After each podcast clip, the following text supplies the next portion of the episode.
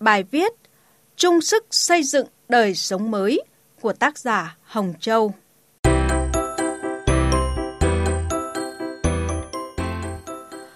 Quý vị và các bạn thân mến, những ngày qua, trong khi một thạc sĩ trẻ tuổi từng từ bỏ cơ hội rất tốt tu nghiệp ở Nhật Bản về nước chỉ để làm một việc bán sách rong với ước mơ lan tỏa văn hóa đọc cho cộng đồng thì cách tổ quốc nhiều nghìn cây số, một hoa hậu đang đổ mồ hôi dưới ánh mặt trời châu Phi vì dự án thiện nguyện nước sạch và dạy cho các em bé hát những bài hát Việt Nam.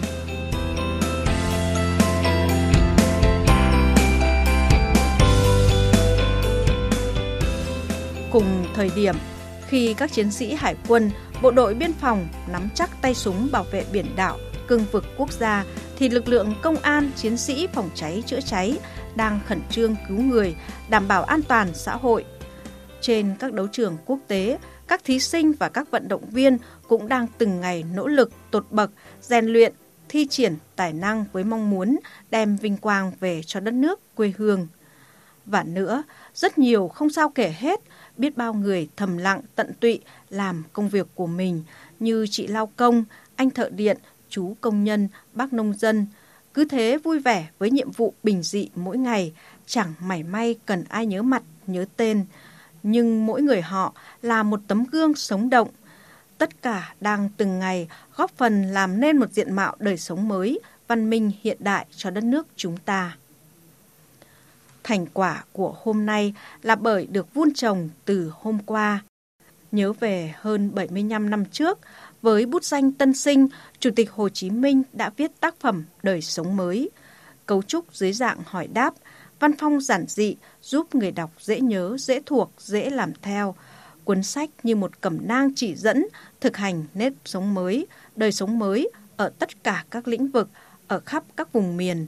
Lan tỏa trong xã hội từ Nam chí Bắc, một không khí hân hoan cùng chiến đấu và lao động sản xuất vì những mục tiêu chung. Trong tác phẩm, bác nhắc đi nhắc lại bốn chữ cần, kiệm, liêm, chính là những đức tính cao đẹp mà ai cũng phải cố gắng học tập chui rèn. Đời sống mới mà bác Hồ đề cập là đời sống rộng lớn đầy sinh động cả vật chất và văn hóa, cả ngoài đời thường và trong chính trị. Bác nhấn mạnh về đời sống mới trong các công sở. Từ chủ tịch chính phủ cho đến người chạy giấy, người quét dọn trong một cơ quan nhỏ – đều là những người ăn lương của dân, làm việc cho dân, phải được dân tin cậy. Vì vậy, những người làm trong các công sở càng phải làm gương đời sống mới cho dân bắt trước.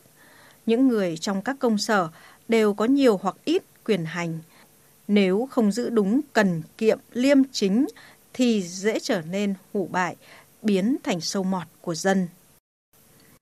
Những ngày này, đọc lại đời sống mới bác viết từ trang sách nhỏ, câu chữ càng thấy hiển thị sống động cả hình ảnh và tấm lòng lãnh tụ.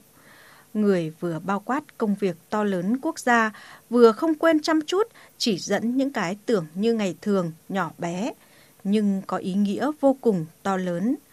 Đến hôm nay, thời đại 4.0 đã làm thay đổi nhiều thứ, song tác phẩm của bác, tấm gương của bác vẫn vẹn nguyên giá trị, mãi là bài học sâu sắc về tinh thần đại đoàn kết dân tộc đời sống mới cũng cần có những người làm gương, những nhà làm gương, những làng làm gương.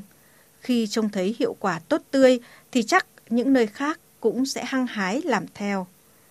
Sự làm gương ấy, như lời bác dạy, chính là mỗi người hãy làm tốt vai trò phận sự của mình. Không có việc gì khó và quyết làm là được, đoàn kết cùng làm chắc chắn thành công. Hẳn mỗi người còn nhớ như in Hoàn cảnh ngặt nghèo mới đây thôi, dịch COVID-19 hoành hành mà chúng ta đã vượt qua mặc dù còn đầy rẫy những khó khăn phía trước bởi chính truyền thống đoàn kết của cha ông ta truyền lại.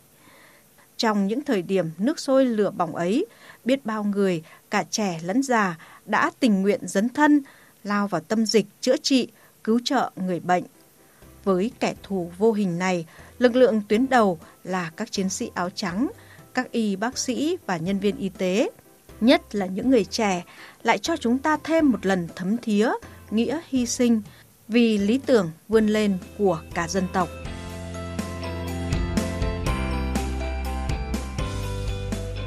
Còn biết bao câu chuyện về những người trẻ dám nghĩ, dám làm, sẵn sàng lựa chọn lối đi riêng, chấp nhận khó khăn để dấn thân trải nghiệm, cống hiến và tạo ra giá trị.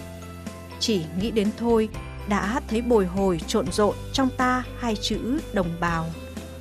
Họa phúc có bao giờ đến trong một ngày để có được tổ quốc hôm nay, cơ đồ dân tộc dạng dỡ là công lao của biết bao những người đi trước, lặng lẽ và bình tâm góp sức. Trong xu thế đi lên của đất nước, trong đời sống mới hôm nay, những giá trị không thể thiếu là tình đoàn kết gắn bó, là sự thủy chung son sắt, lòng biết ơn các bậc tiên hiền.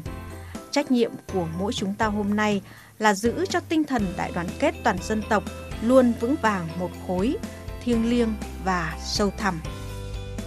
Thế hệ trẻ luôn ra sức học tập, tiếp nối truyền thống dân tộc, nỗ lực xây dựng đời sống mới hôm nay.